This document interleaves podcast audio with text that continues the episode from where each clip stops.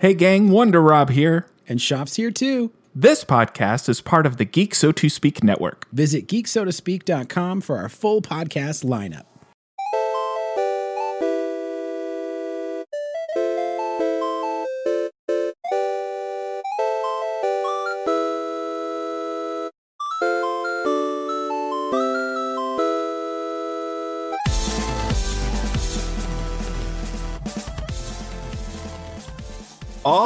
Yeah, welcome back, everybody, for level six of the Sandbox Gamers podcast, where three vidiots talk all things video games and video game news.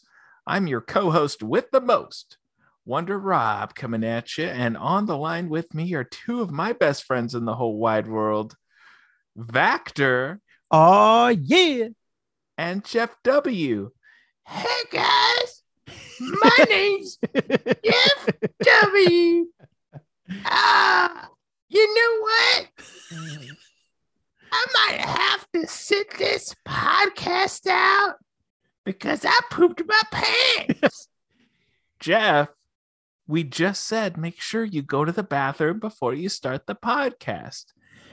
I know, but my fingers were in my ears. And I pooped my pants anyway. All right. Well, you have fun cleaning your butt, Jeff. I will. Yum, yum, yum, yum, yum. Bye. Dang.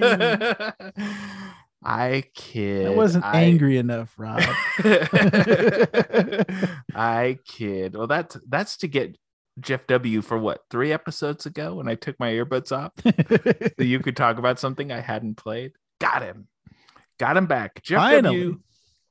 W. Jeff W.'s not here this week. He is currently, I think he just landed from a little vacation and he is in an Uber. So he does not get to be on this podcast, but that's okay, Vactor, because we don't need him because we're two vidiots who love video games and to like to talk all things video games and video game news. So thanks for joining us, everybody. If you're not already subscribed, hit that subscribe button. And while you're at it, if you're listening to us on Apple Podcasts or Spotify, leave us a nice five-star review. And if you leave us some actual kind words, we'll leave you with a nice shout out on the show. What do you think of that, Vactor? Oh, yeah. That's what I thought. And don't forget to find us on social media. You can find us on Twitter at Sandbox Gamer Pod and on Instagram at The Sandbox Gamers. All right. So just like any other week, we got tons, tons, tons of video game news to talk about. And we've been spending all our free time getting into Tunic. We've got lots of things to say. But first, my boy Vactor likes to put in the show notes A, a nice get-to-know-you video topic.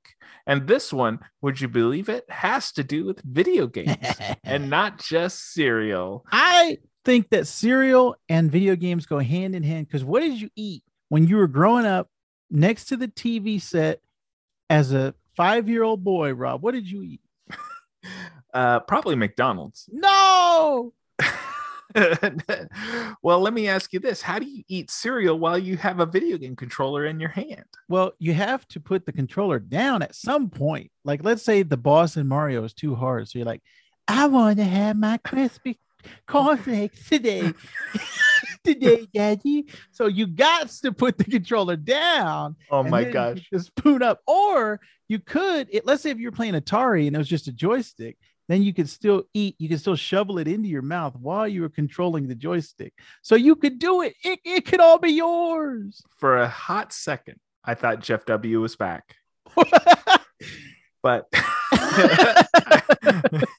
I, I opened my eyes and I thought it was just you doing a silly impression.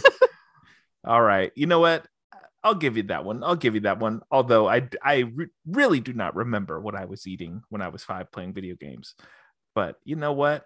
It was probably cornflakes, just like Jeff W. eats every day. Anyway, this week's Get to Know You video game topic is story versus gameplay, which is more important in a video game. Well, you know what? I've got a lot of thoughts on this. That I'm really, really torn on this one, Vactor, because let me use a game you've been playing lately. as an example, Guardians of the Galaxy, right? Yes. Some would argue a fantastic story, G- game of the year story. Yes. Even if you listened to the Geek So To Speak podcast Geeky Awards last oh, yeah. year. But the gameplay in that, for me, the the real-time strategy elements of the the gameplay, while the game isn't bad by any means, so don't misconstrue what I'm saying, it's not a bad game, but the video game controls and the mechanics of the the the combat didn't lead me to hopping back into it like Elden Ring, for example, yeah. where I've got a little more free form in terms of what I want to do in the game. But Elden Ring, as of right now, anyways, from my personal experience, has little to no story in it. It's just, hey, see that thing over there? Why don't you let it kill you? Perfect. So it's a it's a really hard for me to pick one over the other in terms of what's more important. What do you think? I'm the same way. I think it depends on your mood at the time, and it also depends on what type of game you want to play, because if you're playing something like Destiny or, let's say, Call of Duty multiplayer or even Fortnite, those type of long-term games where you want to play it every week with your buddies, I think the gameplay is what is more important, because that's what keeps you coming back over and over again.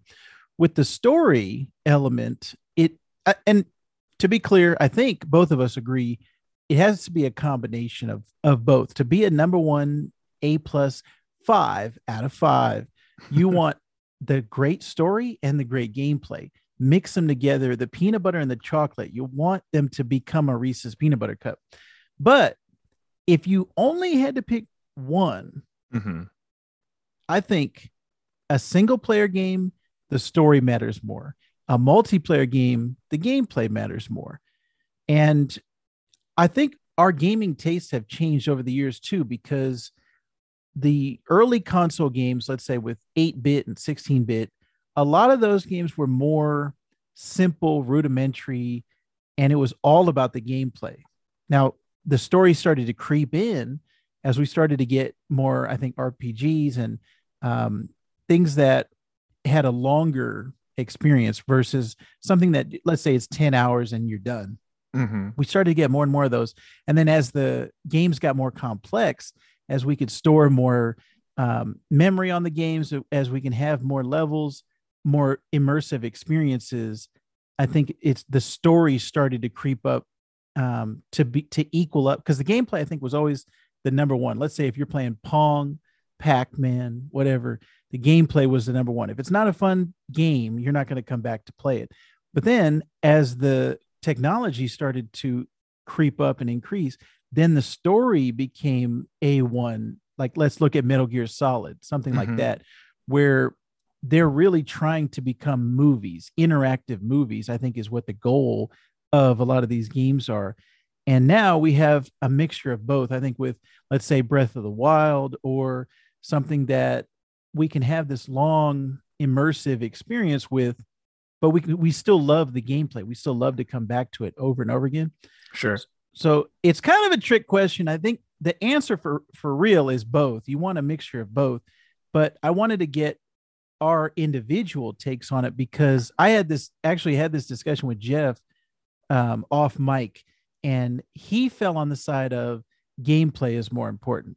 Doesn't matter, like across the board, gameplay is number one.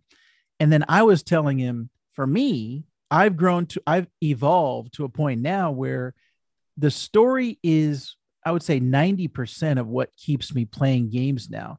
And I like being able to go from start to finish, go through that story, and then, okay, on to the next game. I, I can either uninstall that game or I can trade it into GameStop, whatever it is. But with a game like Destiny, like I was saying, or Call of Duty, or if, even Fortnite, I keep those on my uh, consoles or my P C, and I keep playing them over and over and over again, but I'm not really concerned with the story in those games. It's all about hanging out with my friends mm-hmm. and having a fun, um, you know, just, t- just playing the game itself. So I think it's different depending on the situation, but overall, I'm I'm falling on the side now more of story, and I want to be told a, a good narrative versus um, the gameplay.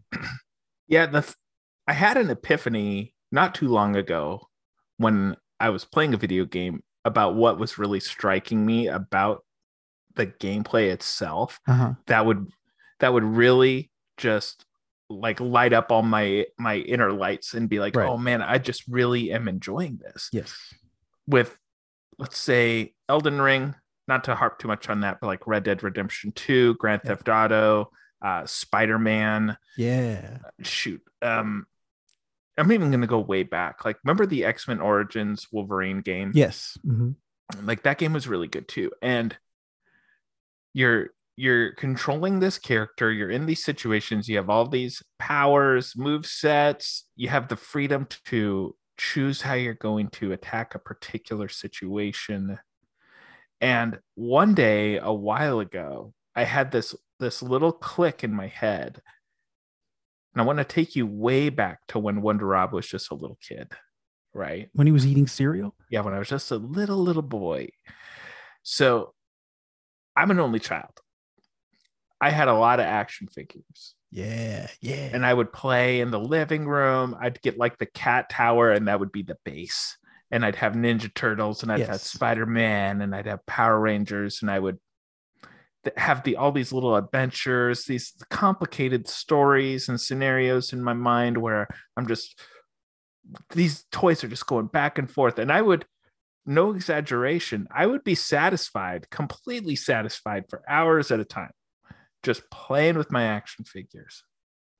And the realization I had was these games that I mentioned just previously give me the same feeling or capture that same sort of feeling when I was just a kid playing with my toys, yeah. playing with my guys. Yeah. So like Spider-Man, for example, really gives brings back that feeling of when I was a kid playing with my Spider-Man action figure and just having a blast, or Red Dead Redemption, yeah. or Batman, or the Arkham series.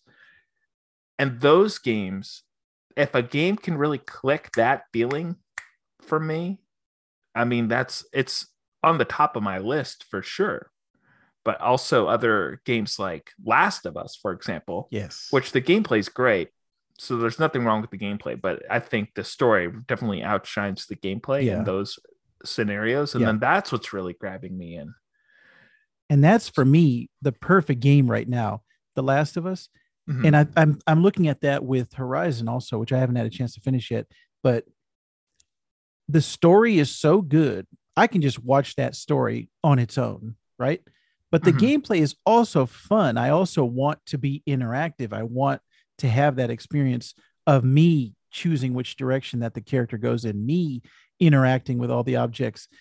And that is a great example, Last of Us, versus the Guardians of the Galaxy.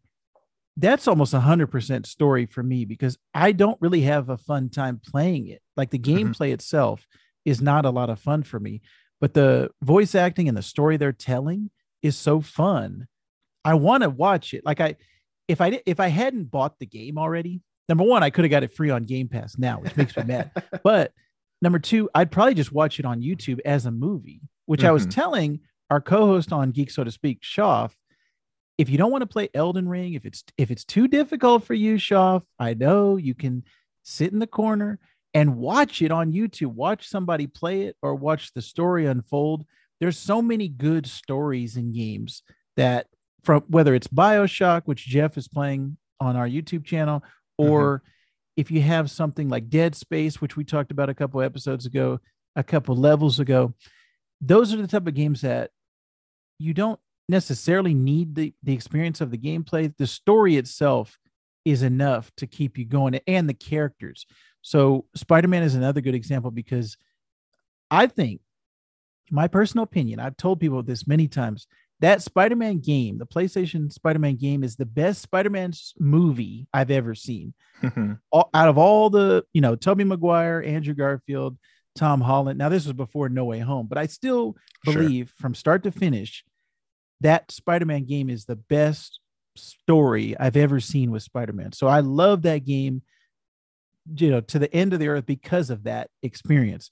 So I think I'm at a point where the story to me matters more than the gameplay, but it doesn't mean that the gameplay ha- doesn't play a part at all, because if it's a terrible gameplay, then I won't even continue. I'm not even interested in the story if the gameplay is just so bad.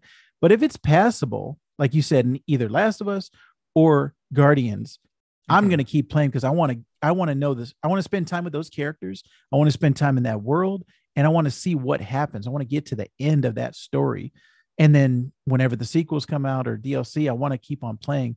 So I think story matters more now, and Jeff thinks gameplay matters more.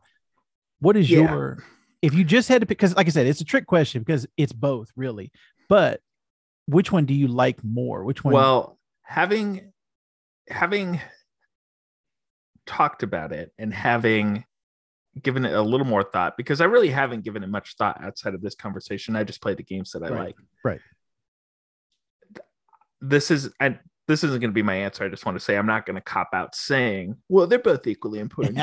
Actually, I think I might be leaning just a little bit more towards gameplay than story, yeah. but it's, it's, it's by the skin of its teeth. Like, these are just so close, because like Portal two, yes, the story is way better than the gameplay. Yes, yes. But the gameplay is great, right? But the story in that game was really like, oh, let's let's let's go for it, man. Right? Like, that was the driving force behind me finishing that game. Again, that was a million years ago. Yeah. Or Fable or Fable two. The story in those games, you know, it's not that great, but I really liked the gameplay, the the ability to to make decisions, to sort of craft the character the way I wanted it to, and to move forward there. So I'd put the gameplay over the story in that one. So like I said, for me, it's just they're they're right there on the line. But if I had to give one the edge, I would probably go gameplay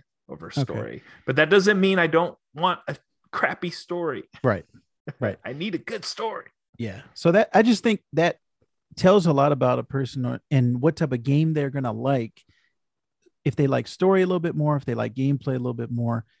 And so I wanted to have that as a topic. And like I said, I already knew Jeff's opinion because he's stressed it to me many times off off microphone. He's hit me over the head. It's all he talks about, actually. Gameplay. Gameplay. I hate story and I hate you, Vector. Ah. So that's Jeff W. But he might come back next week and tell us what his uh, his real thoughts are. So we'll we'll wait for next week for Jeff.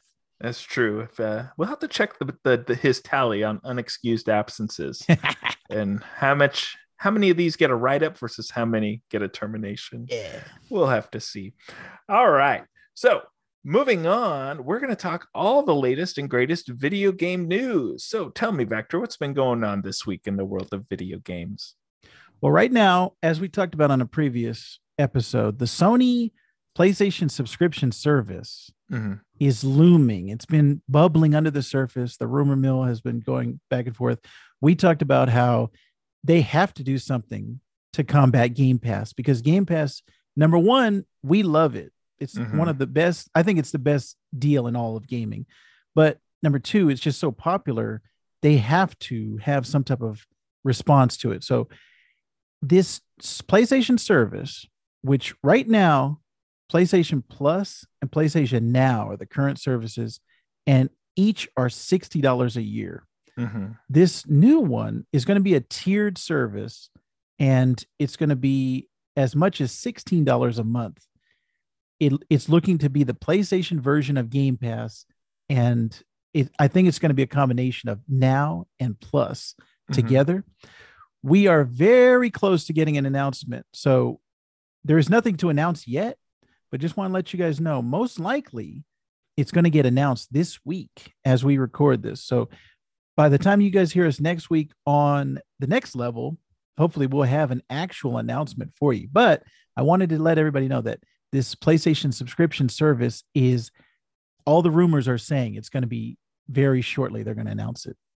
It's going to have to be something special to put a dent in Xbox's armor when it comes yeah. to Game Pass. It has to be day one first party stuff. That's what it has to be. It really needs to, especially for sixteen dollars or seventeen dollars a month. How much is Game Pass right now? ten bucks a month? It depends, actually, because I get deals every time I get Game Pass. I'm always getting deals. But if, yeah, if you don't have the actual, um, whoops, I went to game pass dot com, my fault. Um, if you don't have the actual uh, deals, like, like I'm finding all the time, you can get Game Pass Ultimate, which is the one where you get the P C mm-hmm. and Xbox. Right now, you can get it for fifteen dollars a month. And okay. that's the ultimate. If you don't want the actual P C part, if you just want the console part, then it's nine ninety-nine a month. Hmm.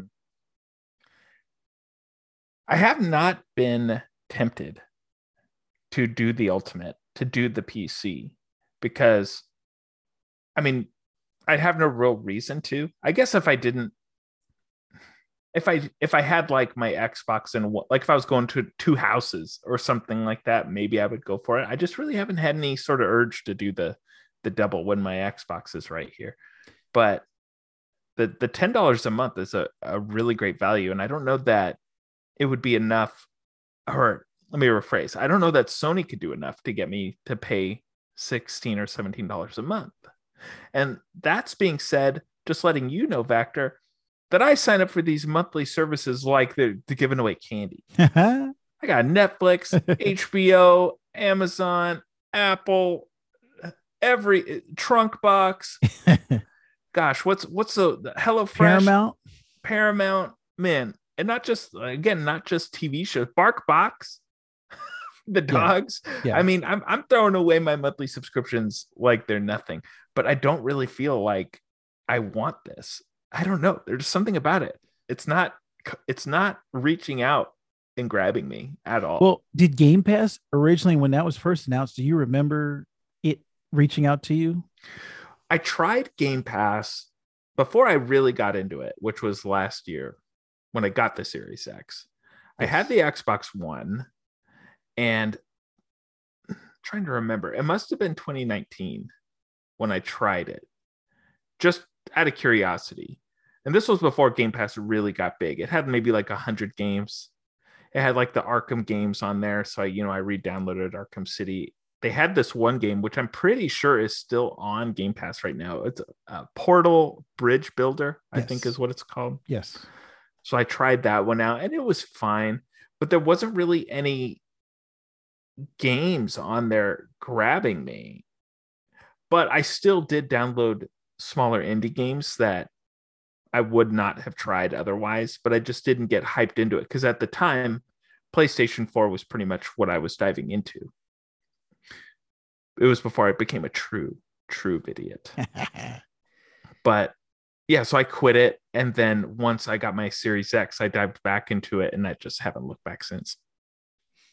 Yeah, I've been day one Game Pass um, subscriber, and I do the ultimate because a lot of games, I just like playing them better on my P C because my P C is more powerful than my Series X. Mm-hmm. But I have them both right here next to each other. And most of the time I'm picking the P C, but they do actually have some that are only exclusive to either P C or console. Mm-hmm. And so sometimes I'll have to choose that way, but the majority of them are available on both and you get a ton of perks. So I just like doing the ultimate myself.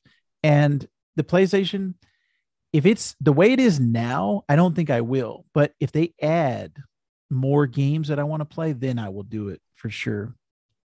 Because yeah, let's say it, if Horizon was on there, oh man, I would have been sold even just off of that. Have you tried the Ubisoft subscription? I haven't tried it. I've looked at it, and my wife is a huge Assassin's Creed fan. I like a lot of the series on there, but not enough to subscribe to because I, I almost did it for a couple of those games that were recently released, but I just end up buying the games rather than the, the subscription service. Because because of time, really. If I had unlimited time, then I probably actually would subscribe to it. But I only have so much time that I can spend. So I'm just been individually buying the games like Far Cry six. Mm-hmm. I, I did the Ubisoft one for a while. And coincidentally, I did that one on my P C. And, and I must have... P C uh-huh. is fifteen a month, and then multi-access, it says, is seventeen ninety-nine a month, which is cloud gaming plus P C. So Luna yeah. and Stadia plus P C. And I must have... It was ten bucks a month, I think, also. Oh, dang. If I remember correctly, or maybe it was seven ninety-nine a month. I can't. It was around when Horizon... Uh, I almost said Horizon Phoenix Rising. That's not a game. Immortals Fenyx Rising came yeah. out. I remember that. I, yeah, yeah. And I was getting hard into that game. Getting hard and getting hard into the game, if you catch my drift. Mighty Aphrodite was looking pretty good in that game. But I must have I must have been playing that game enough to buy it, to buy the game two times or three times over within the past. Like, I, I definitely could have just bought the game and paid less, I think. Uh, and that's neither yeah. here nor there. I just wanted, I was just curious, since you said you like the, the P C one. Well, it depends on, like I said, what franchises you like, what games you like. Because if you love Assassin's Creed, you know, all the Assassin's Creeds are on there. So that's a good deal for you. They've got, um, like you said, Immortals Fenyx Rising, the Watch Dogs series, the um, the all the Tom Clancy, the Ghost Recons, Rainbow Sixes, and on those. And even the Scott Pilgrim um, game, which is really a fun beat 'em up. I would probably subscribe to this if, like I said, if I had more time and I played a little bit more of these games, I would definitely do it, because you're getting them day one on a, a lot of these big name titles. So I would, that's what I really want it for. Not like the back catalog, mm-hmm. but the new games that are coming out. So that's what I love about Game Pass. Like, like the game we're going to talk about today, Tunic. Ooh. We got it day one on Game Pass. And I don't know if I would have bought that if it wasn't for Game Pass. That's a good point. That's a good point. I I didn't even know it was on Game Pass. I just searched for it on my Xbox just because I said, I'm going to play it on Xbox. This, yeah, if it's on Xbox, I'll play it on this one. I've been neglecting my Xbox lately. And there it was. And Game Pass strikes again. Came in handy. I was fully prepared to pay thirty dollars for that game. But and it's worth the thirty dollars yeah. in my opinion. But we'll yeah. get to that a right. little later. Okay, what else is going on, Vector? Well, you bought Gran Turismo seven along with mm. myself. Hmm. And did you get affected by the outage last week? No, but I was gone for half the week last oh, right. week also. Yeah. So there was a more than twenty-four hour outage where people could not play a lot of the major features because it's an online only game. So the when sure. their servers got cut off, it was a thing where you couldn't play it without being connected to the internet. And that's a whole nother, you know, uh, can of worms to go down. But a lot of people were out without, you know, th- with their Jeff W's in the air, hanging out, swinging free. They're and chickens. They did not have a good time. So Sony developer uh, Poly Polyphony Digital mm-hmm. has announced they wanted to ap- apologize for the uh, the bad time that people had with Gran Turismo seven, although Rob and I did not because we weren't available at the time. So what this is, amongst a lot of, um, you can actually check the show notes for the full rundown, but there's a ton of stuff that they have promised to the players, including increasing rewards and events, mm-hmm. um, giving out a million credits, increasing the quantity of used and legend cars on offer at any given time. There's just a bunch of stuff that they're giving out to people saying, hey, sorry we messed up, guys. Here's a bunch of rewards. Here's a bunch of uh, stuff that you can have in the game. And make sure to log into the game before April twenty-fifth to claim all the credits, Rob. Ooh. So, you haven't done this yet, have you? I have not. Okay. Well, this I have is, not. Yeah, this is a goodwill gesture by the company to give a non-paid credit pack of a million credits. See, I'm into that. Even though I, I did not suffer the outage that they are apologizing for, I'll still take my reparations, thanks. Because just like I said with the Gran Turismo seven review, I didn't dislike the game, and I can see myself going back and just playing it a little here or there, just a couple races, you know, just to take the edge off and maybe get into the, the upgrade system. At the time of the review, I hadn't really gotten into that. So I might just, I might just go on there and get my free credits. Gimme, gimme, gimme, gimme, Gimme, gimme, gimme, gimme, gimme. Yeah. All right. Uh, what's this I see here in the show notes? Bloodborne Kart. So were you a Bloodborne fan, Rob? So Bloodborne was the only game uh, in that series of Souls games that I had played before Elden Ring. And I did not come anywhere close to finishing that game. But the small port that I did play, and I did say port instead of part just now, the small port that I did play, it was it was okay. It was okay. I just don't think I was in the right frame of mind getting into that game. And I'm actually curious to go back and play it again after I'm done with Elden Ring. But I'll say that I very loosely enjoyed it. But I'm using the word loose very uh, loosely. Okay. Well, good news for you specifically, uh-huh. because Bloodborne's seventh anniversary was earlier this week. Okay. And From Software, apparently, they have a port that you can play. You can download for free a uh, a a create a fan created uh, port on the P C. Not only did can you play that, but you can also play a kart game in the Bloodborne series. So, um, you know, Mario Kart, whatever, all the all the kart racers that you love. This is a Bloodborne kart racer. Oh, jeez. It's got the same graphics and overall vibe of the PlayStation remake, or demake, as they're calling it. Oh, my God. Look at this thing. It looks so terrible.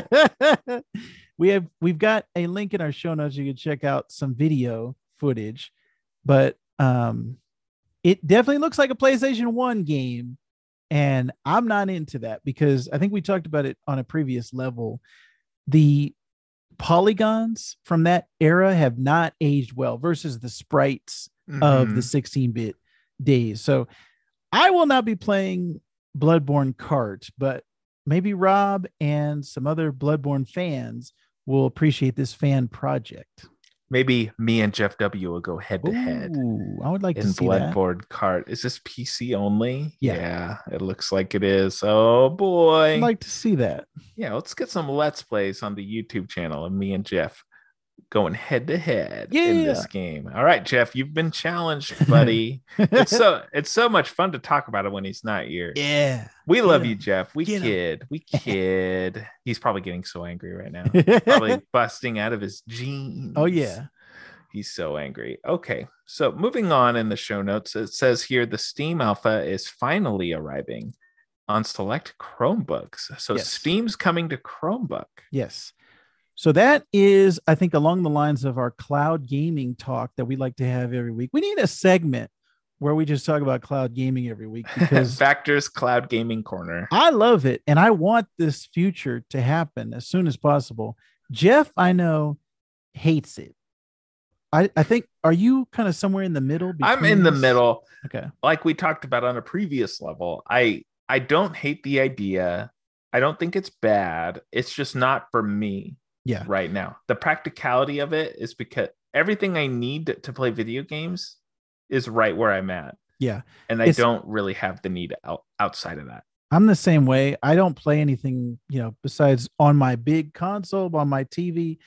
But if you're traveling, that's when it really comes in handy. And I think the idea is the same for the Chromebook.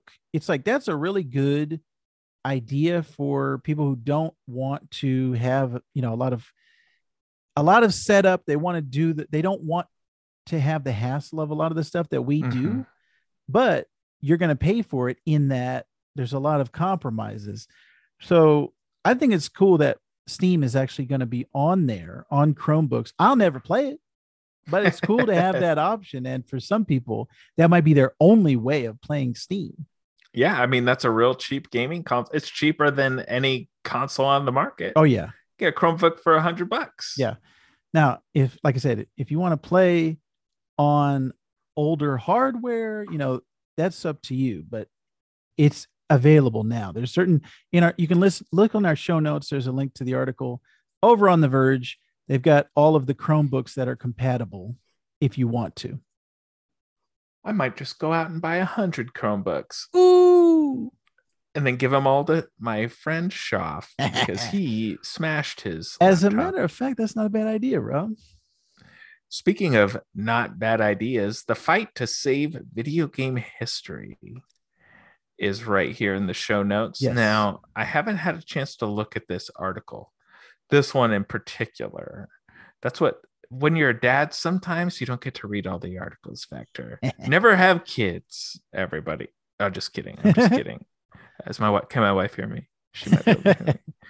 Um, so let's see. The Video Game History Foundation and the Museum of Art and Digital Entertainment work to preserve games in a number of ways. They maintain physical copies of older games and the hardware needed to play them. They also copy software for for preservation on hard drives, saving them from fragile physical cartridges.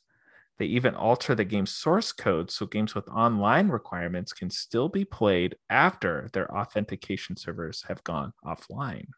Interesting, Factor. I think this, I mean, you're going to obviously uh, agree we should preserve.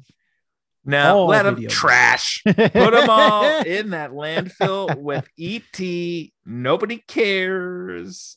We've talked about on previous levels, not only consoles, what was our first console, our experiences with those type of games, but also in the arcade, mm-hmm. having all these uh, portable arcade games that we've been talking about in our homes.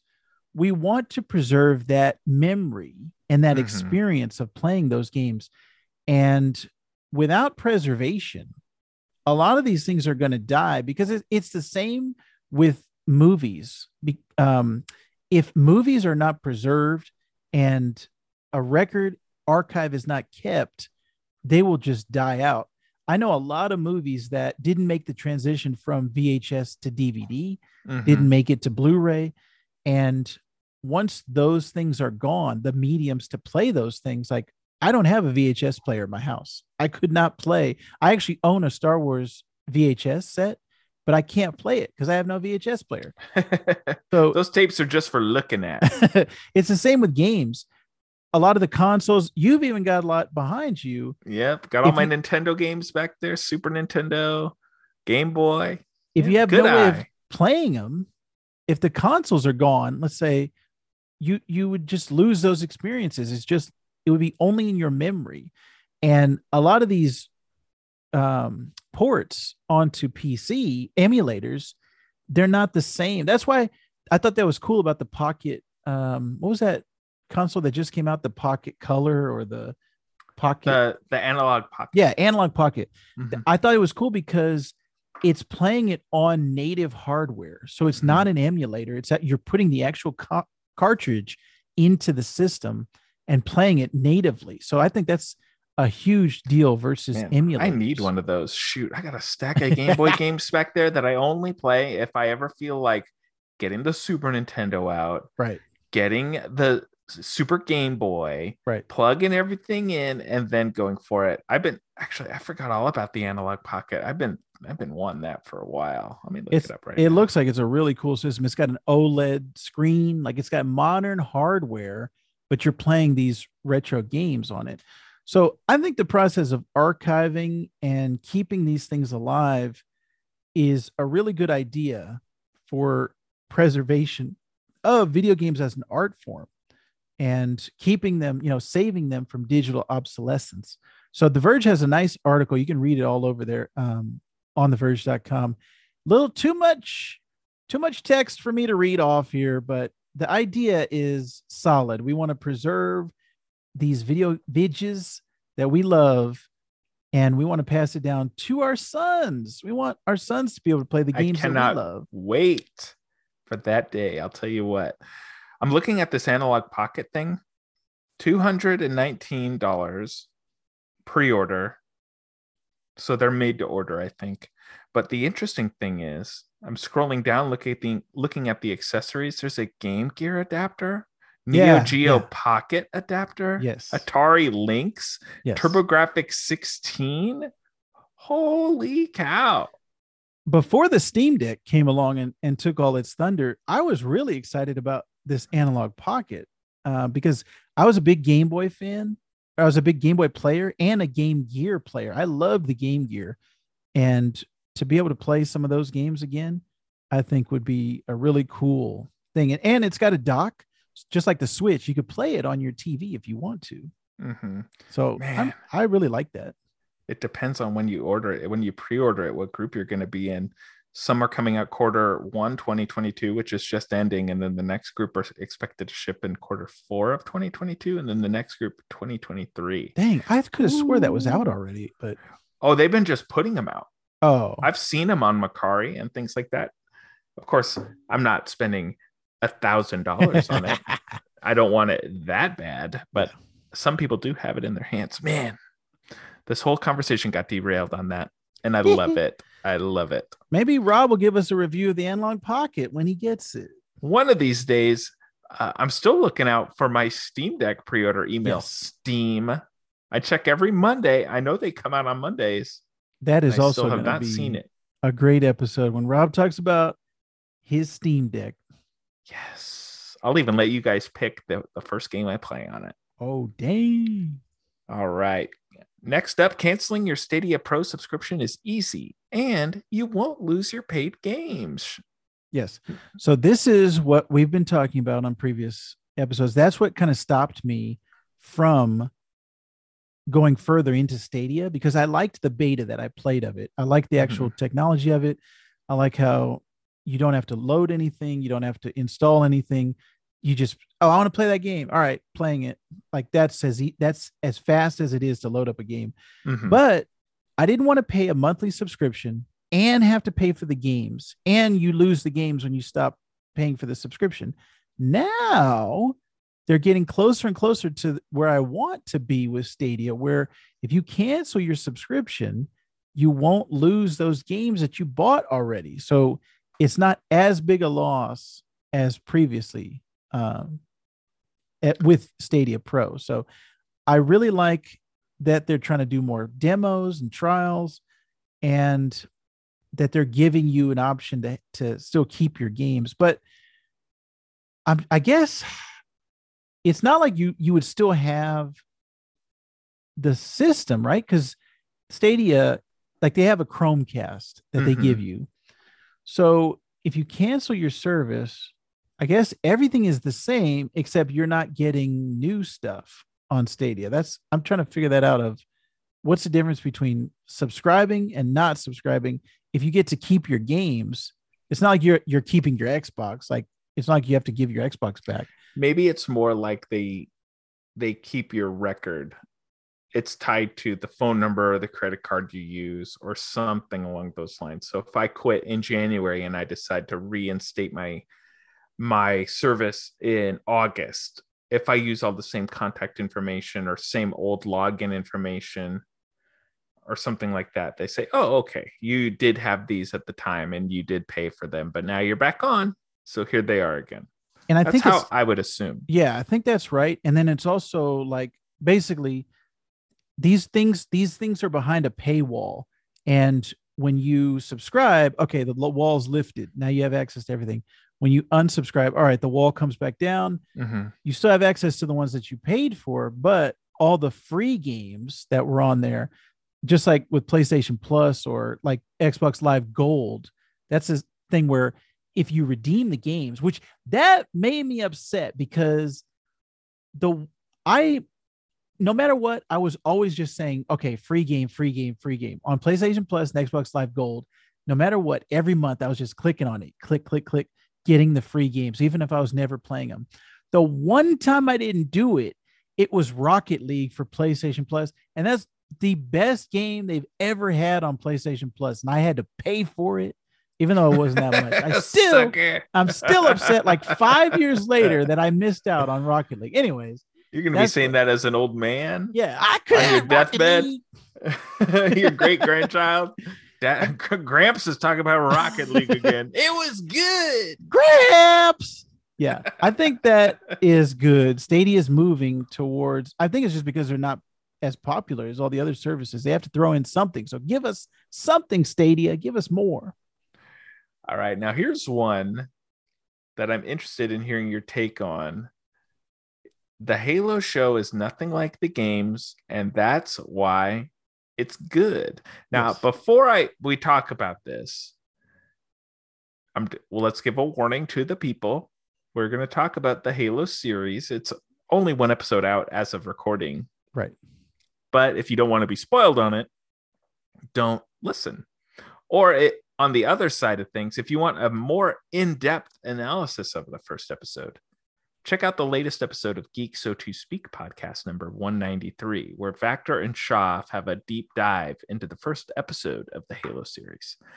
That being said, I'm letting you know, Vactor, that I have not gotten around to watching this yet, but Ooh. I did listen to the whole conversation okay. you guys had, because it's not it's not precious to me to not be spoiled. Yeah. On one episode of the Halo series. Right. Yeah, because there's not really much to spoil, but the thing that we do spoil is relevant to what we're going to talk about here.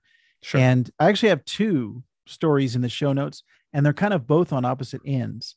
One is saying, okay, the show is different from the games. That's a good thing. The other one is saying, the show is different from the game. That sucks. This show sucks because it's not exactly like the games. I did not know going into the show, they were going to go into a different timeline, into what's called the silver timeline. I didn't okay. know that. Um, I don't know if they promoted that. I, did, I just didn't see anything. Uh, they didn't market it that way. So I'm thinking it's the exact same storyline. And we've talked about it before. You and I, on Geek So To Speak, when Halo Infinite came out, mm-hmm. we talked about the history of Halo, and you know, you're you're and I, and actually that's a very good episode. If you guys are interested in our thoughts on Halo, just the series in general, go back and listen to our Halo Infinite episode, which came out in November mm-hmm. of twenty twenty-one. But I think I'm fall after one episode, I'm falling on the side of, I think it was a good thing not to do the exact same story as the games, mm-hmm. because I have this with animated adaptions or adaptations mm-hmm. a lot, where if it's going to, if you're just going to adapt a comic book, let's say Long Halloween, let's mm-hmm. say Killing Joke. D C has been doing this recently where they have these big name books, big, huge storylines. They're considered one of the best comics of all time.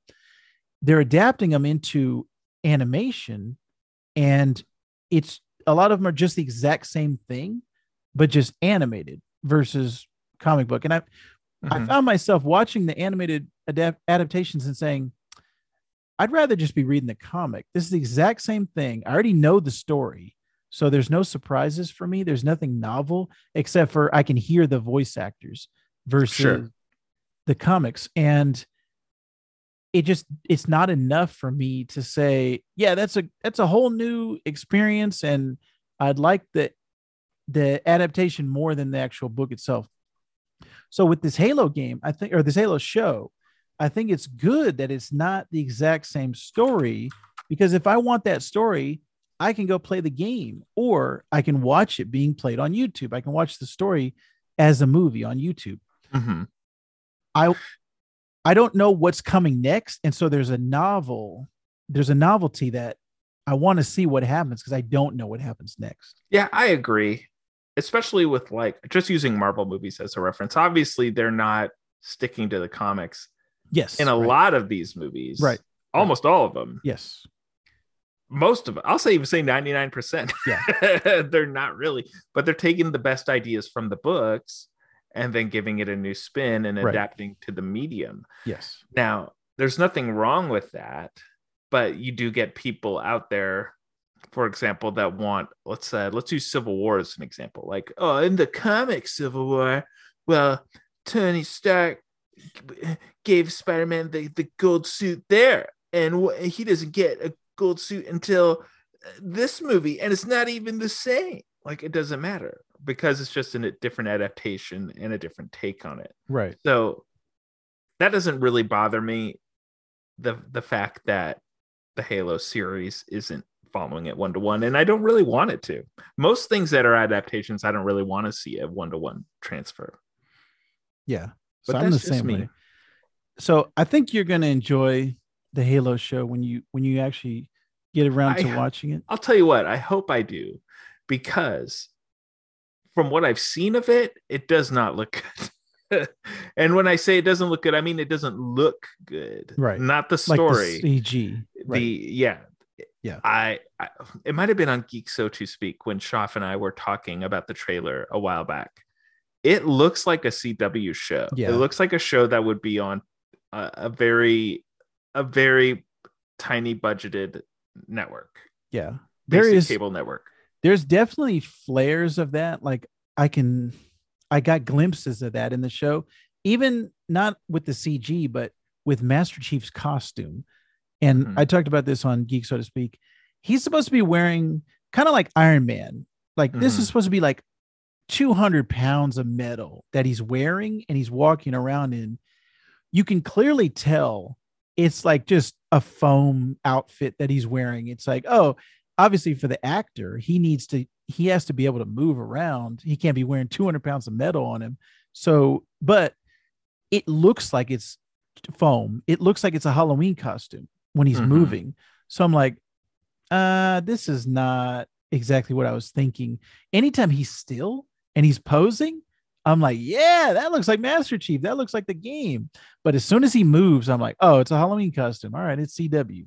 Yeah. And I think the problem with that is think about how many conventions you've gone to or even just seen right. online where people are walking around as Master Chief, these really awesome homemade Master Chief costumes that look just as good, if not as, if not better than what you see on T V. And you know that that's some, that's a homemade costume, right? You yeah. know, it's like the difference between uh, Robert Downey Junior in his Iron Man suit in Iron Man two, that scene where he's at the party and he's got his mask yeah, up and he's right. he's playing the records, yes, or he's scratching the records, versus Infinity War where it's just a bunch of C G I over his face. Right. Yeah. Know? So they definitely could have went that route with the C G, but I think that would have been better, especially, you know, when he's just interacting with the aliens. Uh, the aliens are all C G. You can tell it's not a guy in a suit in any of the aliens, but the story is actually pretty interesting. So that, I think that's what's going to, like our gameplay versus story discussion earlier, I think the Halo story is what's going to keep me interested in and seeing how this timeline differs from the game timeline. And in this one, Master Chief just takes his helmet off and he's like, whenever. I don't care, guys. What? Here's my face. I know you've never seen it before, but here I am. It's kind of like Mandalorian where he's just like, all right, whatever. Uh, except he doesn't get, except there's no, it's not written in the story that yeah. he can't take it off. Master Chief's just like, oh, it's hot in there. Yeah, exactly. And then there's a scene at the end where he's just like, he's in the ship and he's just flying around with the helmet off. It's like, what? Why is he flying around with this helmet on? He's like, it's hot in here, guys. I got to take my helmet off. Like, what? It's, it's the same reason in all the Sam Raimi Spider-Man movies. Yeah. Right, every right. Spider-Man movie yeah. where the Spider-Mans just keep taking their masks off. Always, for no reason. Always hated that. When I when I was watching those movies, especially in Iron Man or not Iron Man three, Spider-Man three. This is a video game podcast, but let me let me air out a thing real quick about Spider-Man three. In Spider-Man three, where there's a, a big there's a big parade and a big party in the park. We love Spider-Man. Everybody loves Spider-Man, and Spider-Man Toby, Toby Maguire hops at the top of the closest building across the street from this this huge gathering of people who love Spider-Man and want to celebrate Spider-Man, takes off his mask and goes, they love me. They love me. What a fucking idiot. Put your mask back on, right. idiot. They're all right there. Yeah. They're all knowing you're going to show up. Yeah. They're all looking up. God, I always hated one that. thing that always yeah. made me mad. Oh God. But you know what doesn't make me mad? Tunic. Ooh-wee. Tunic. All right, so we're moving on to our main video game discussion this week, and we're just going to focus on the one game since Jeff W.'s not here this week. And we promised last week that we would have a little more time with it, yes, uh, since we were running short on time last week. So Tunic just came out. It's an action-adventure game developed by Canadian indie, indie developer Andrew Shoodice. What a weird name. And published by Finji. Uh, published on my, Microsoft Windows, Mac O S, Xbox Series X and S, Xbox One, and timed, or it's a timed exclusive for those particular consoles. Now, this Finji publisher, I'm not familiar with at all. Mm-mm. But I'm looking at the games that they've put out in the past. Uh, just a few key ones. Fez, obviously. Yes. Uh, Hunger Games, colon, Girl on Fire, Jeff W.'s favorite game of the year that year in twenty twelve.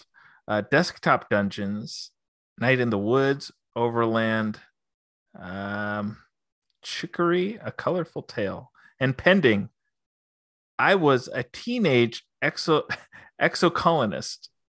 Hmm? And I might be saying that wrong. But anyway, Tunic is an isometric action adventure. I don't want to say R P G necessarily because there's not really any R P G elements, mm-hmm. but uh, an action adventure game hearkening to the days of The Legend of Zelda. For oh, example. Yeah. So I've I've got plenty of time under my belt. I think I've got, well, I guess plenty of time is subjective depending on who you're asking, but I've got about six hours in this game right now, which is a lot for me considering I only have so much time to play video games right these days. Uh, how well, you also went it? on vacation this last week, and I did go on vacation like a stupid idiot. I was like, I'm going to go to Sedona, dumb, but it was pretty fun. Uh, so about six hours. I could have had more if I didn't go on vacation, and I even got a little more in before we started recording today. How how long have you been playing? How many hours would you say you got? I think I'm at four hours. Four hours. Okay, so it's similar to Fez, but I didn't play Fez. Was that one that you got into? Not. When it first came out, um, I actually played it when uh, when Tunic came out. I went back and, and tracked it down, and I realized I had it for free. I must have got it when um, it was free on Epic. I don't know how long ago, but again, anytime I see a free game, I just automatically download it. So I was like, this is one of those instances where it actually came in handy, and I was able to play Fez leading up to uh, today's Tunic talk, and I could definitely see a lot of the similarities. And it's interesting because of the way it's like a puzzle, three-dimensional um, plane where when you change the game board to a different side, mm-hmm. there's different things that you can do as you're climbing up this tower. So depending on the viewpoint, different puzzles will unlock. Like you can't beat the whole thing unless you're going to the each side of it, mm-hmm. and it's got the same kind of cutesy art style um that Fez has, although I mean um, Tunic has, sorry but Tunic is a lot more um graphically advanced, I would say. So yeah, Fez was fine. I, I never got into when I was when it first came out, but I heard a lot of good things about it. I played it and I was like, oh okay, I can see where all of the love is coming from, but I'm not going to go back and play it again. I got Tunic now. I got a Pitbull now. Oh boy. You talking about Fez kind of makes me want to go back and play it. I'm, let me actually, while you talk, let me see if, if it's free anywhere else besides. Yeah, get me Pepper. a free game, or I might have to find it on the street if you catch my drift. So Tunic overall, I'm just going to say, I don't want to bury the lead. I'm really enjoying Tunic. I'm I'm very much enjoying it. Uh, if you check out the Geek So To Speak YouTube page, you'll find videos of me playing Tunic uploaded along with the, the all the other games that I'm playing on there. But it is it's an isometric action adventure game. You play as this little tiny fox boy. What's his name? Couldn't tell you because none of the text is in English, or very little of the game text is in English, but we'll we'll circle back to that. Um, you start off with a little stick and you make your way through this, this really beautiful landscape. They're not highly detailed graphics by any means. It's definitely, you know, um, more subdued than like Horizon or anything. Right. I can't I, it's it's a lot more. If I had to compare the graphics to one game or the other, I would say it's a lot more like the um the Legend of Zelda remake that came out on the GameCube not oh too yeah, long, yeah or not the GameCube sorry this right the Switch yeah. I don't know where the GameCube came from. It's back there on my shelf. Um but it's very cutesy, very good looking art style. And again, you're this fox, you start off with a stick and you're making your way through this land. Link's Awakening. Link's Awakening, yes. Yeah. With just simple enemies, little like like blob things that are coming at you, or uh, little diamond creatures is the best way I can describe them, that shoot little diamond bullets at you. Yeah. And you can go through the bushes, and there are bigger bushes that you can't hack down because you just have a stick. And, and the further you get into it, the more you're unlocking what you can and can't do. Like eventually you get a sword, eventually you get a shield. You're starting to unlock other areas of the map and figure out that there's, you might be stuck in one particular area, and there's all these, all of a sudden there's a secret entrance that you just accidentally find in the wall or behind a waterfall or underneath a bridge, because it is just an isometric view.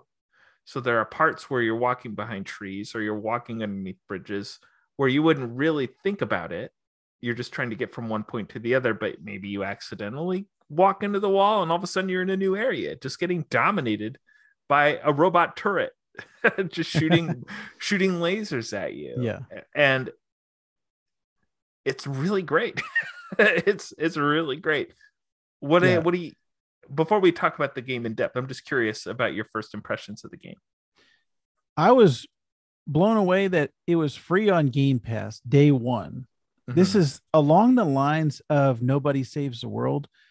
I hadn't heard of it until maybe a week before or a couple days before.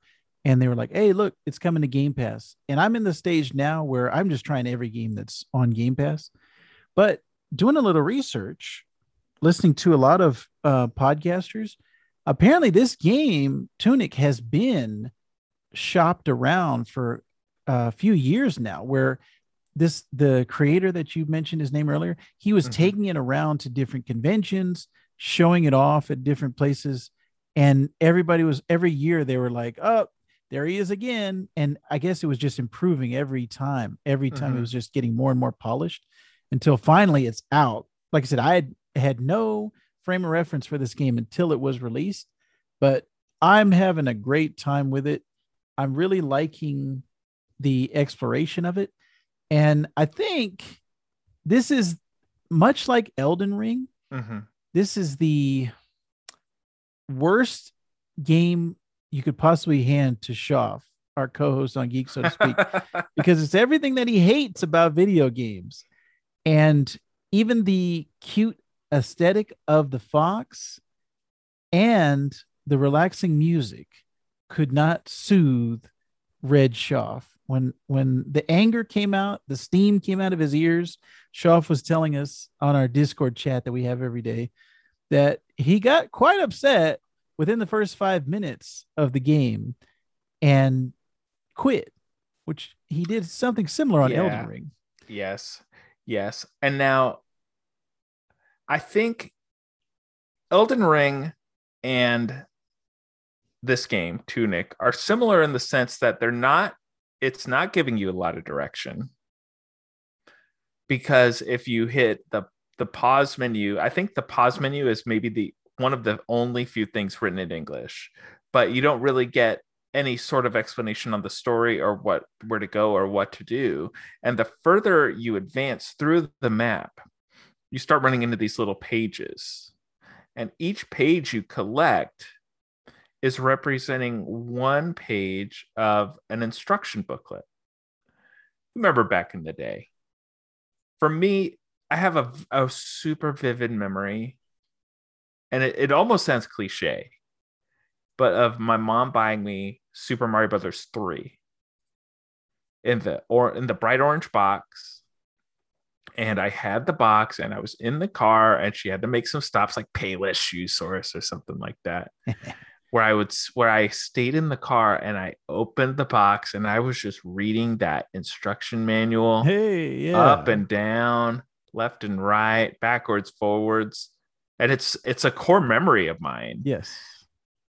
And games don't have that anymore. Right. They just, I can't remember. I'd be curious to, to know when instruction manuals stopped being a thing. You know, because when I, I, mm-hmm. I remember Blockbuster, I don't know if Hollywood Video by the time we got to Game Crazy and Hollywood Video, I don't know if they were doing this, but I remember Blockbuster for sure when I want to say it was like third grade or fourth grade, they started, people started losing the instruction manuals. So they started photocopying them and putting them on the back of the box. Mm-hmm. So there wasn't anything inside the box, but the instruction manual was on the outside. And this was before the internet and people um, had everything where you could look it up online. I remember that was the first time I was like, oh, no instruction manual. That's weird. Because I was like you, when I would get a new game, that was the first thing I would do is, is look through the instruction manual. Number one, look at the artwork mm-hmm. and, on the cover and then go through, oh, how do I play this game? And I remember just it just slowly dying off. And the rental thing was the thing that I was like, oh, people are losing the instruction manuals. And I would rent a game and there was no instruction manual because somebody had just lost it. So I was like, oh, that sucks for me. But I was a big fan of the, the game instruction manuals. That's something they need to bring back. I would steal the instruction manuals. Oh, you were the from, one. It was from, you from the rentals. Dang. And my mom would get so mad at me.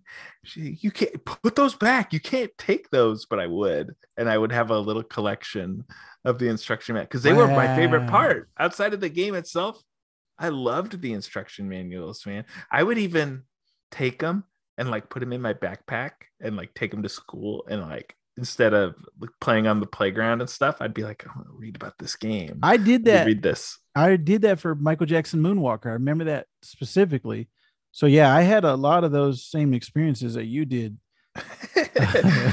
But in the game, in Tunic, so the further along you get within the games, you're you're getting these instruction manual pages, which is awesome and not awesome, I guess, depending on which side of the paper you want to look at.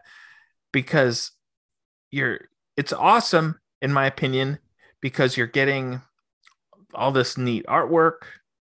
You're getting the nostalgia trip coming in and out. You're getting maps of the areas that you're in, which make it a little easier to navigate.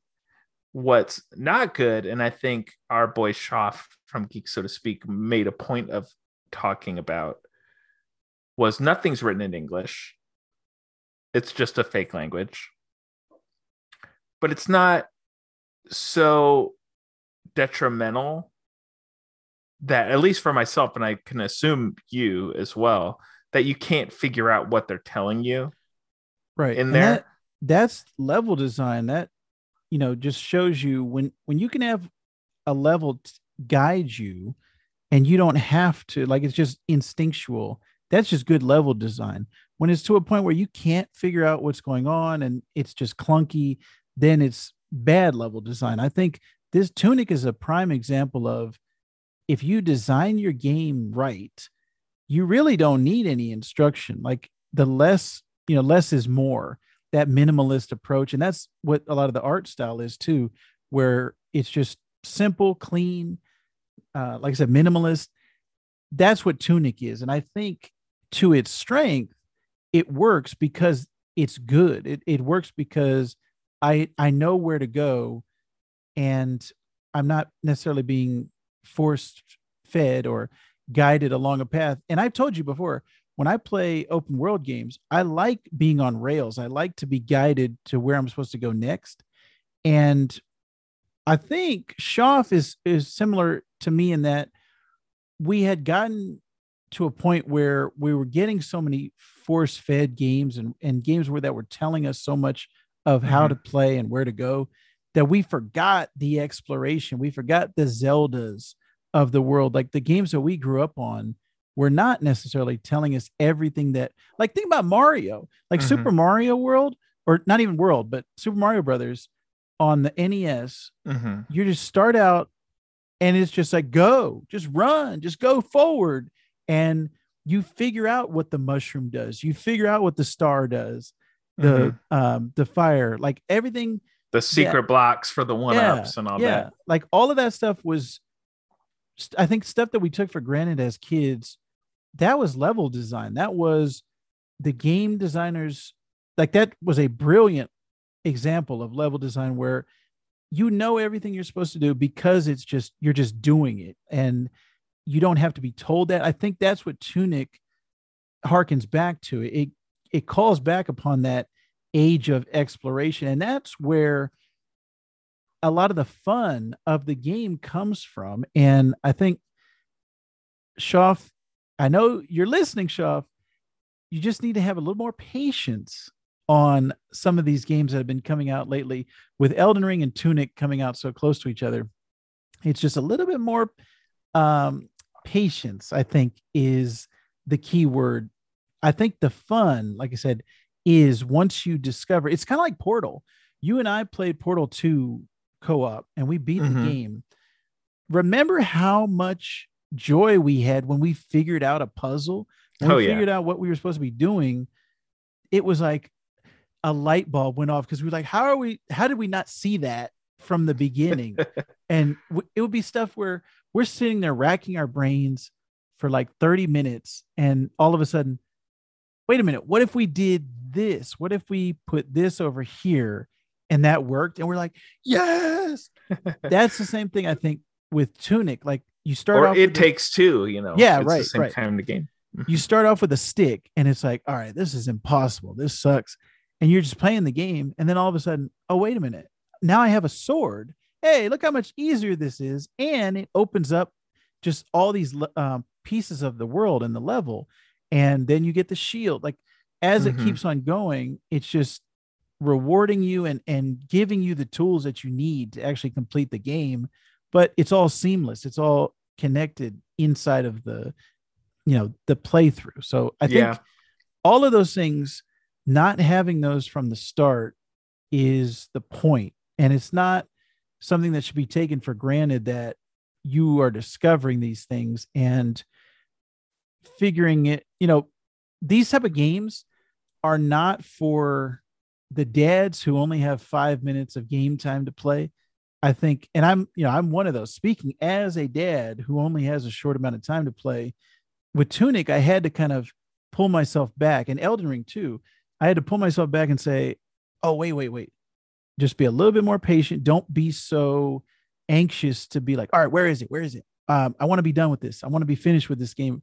And the music helps for sure, because I feel like I'm in a uh, massage place or something, like a, um, a Zen garden. And I'm like, yeah, oh yeah. man, I'm getting like, I really like the soundtrack. Actually, I was thinking about purchasing it, but the art style being pleasing aesthetically, and then the music just really helps me get into the, the, the state of mind of let's take it slow, let's relax. And then I, I found myself just having a really good time.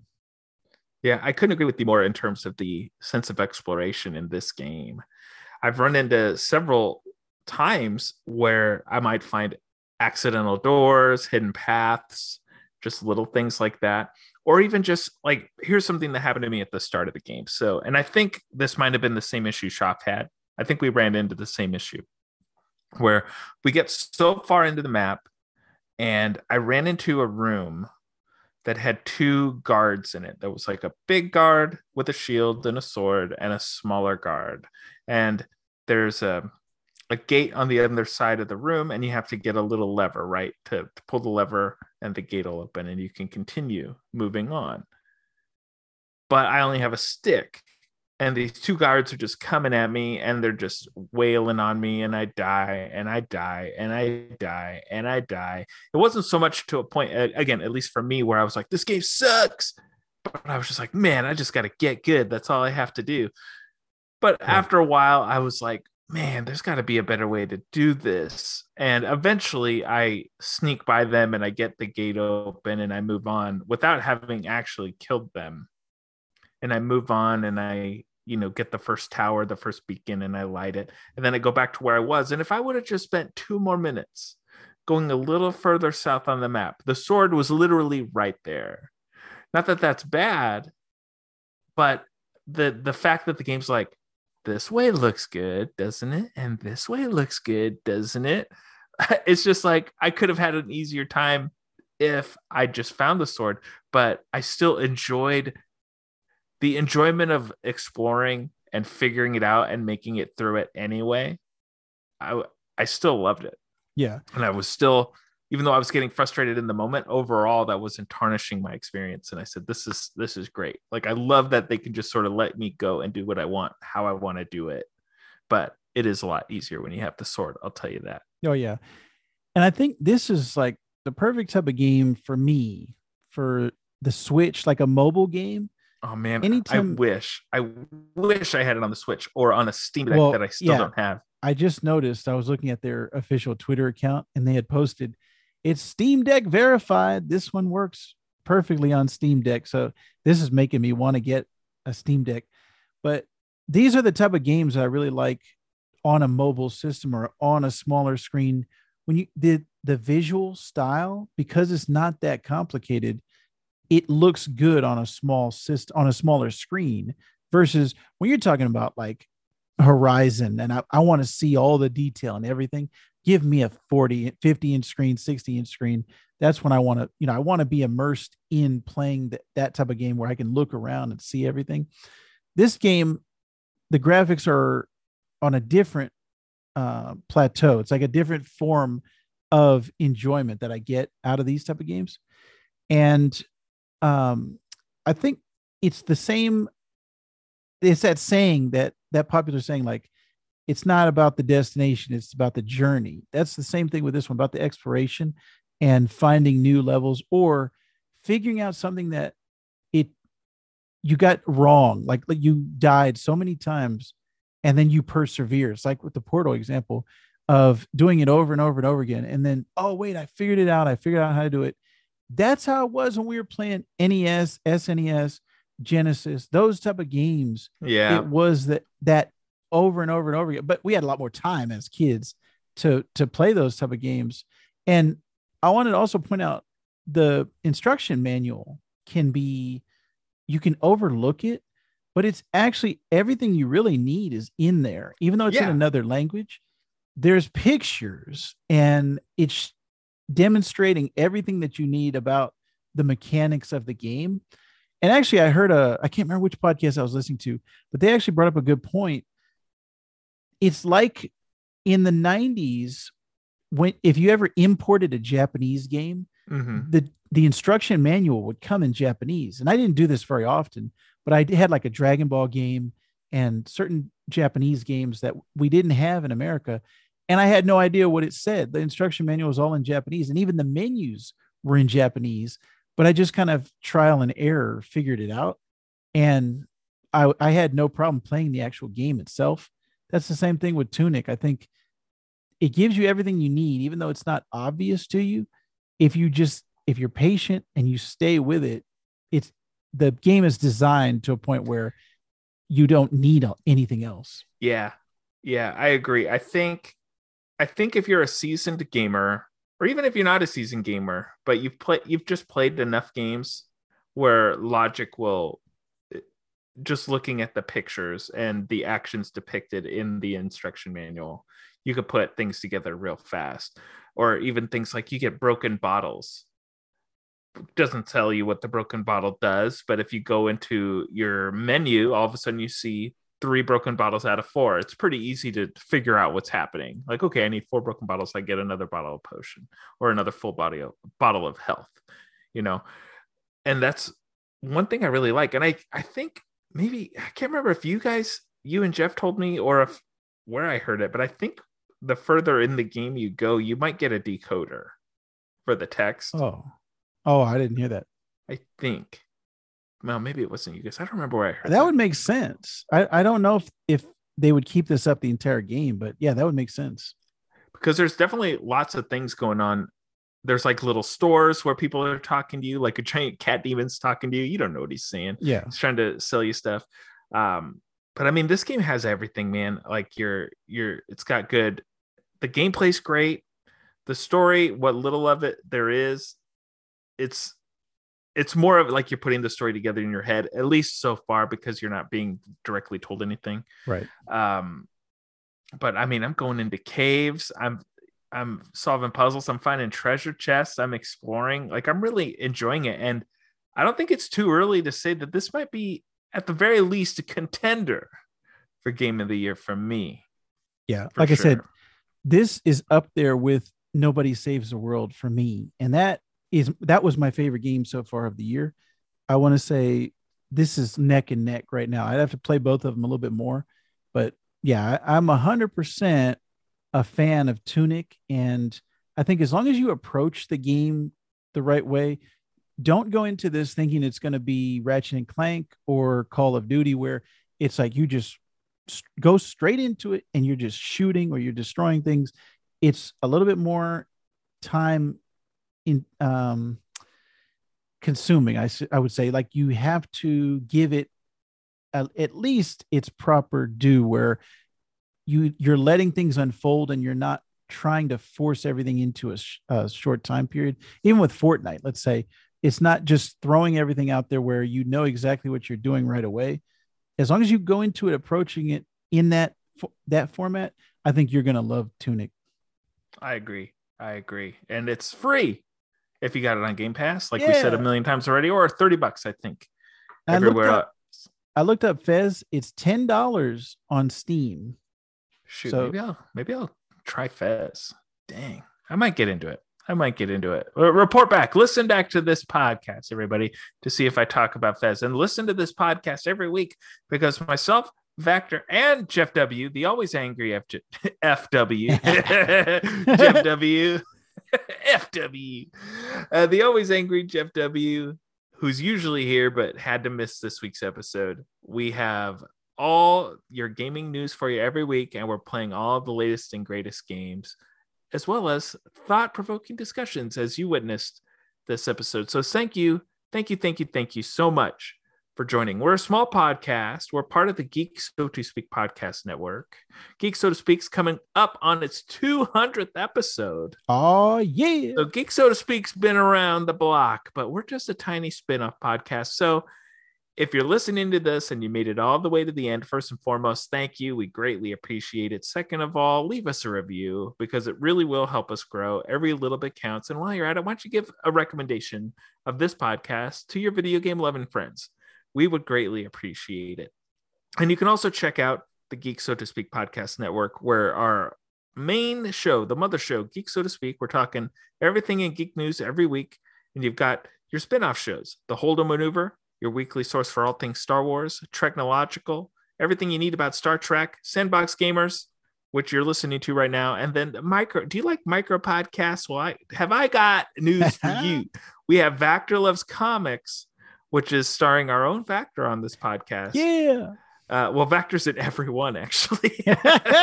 Again, this might as well be called the Vactor To Speak Podcast Network at this point. But Vactor Loves Comics is uh, just tiny micro podcasts of Vactor giving you updates on all the latest and greatest in comic books.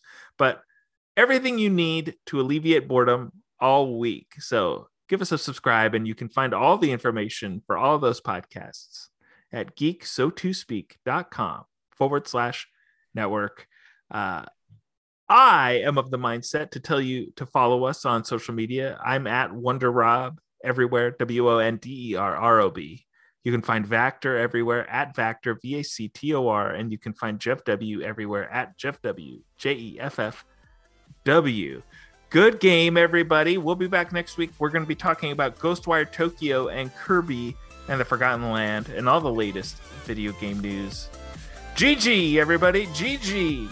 Don't poop in the sandbox.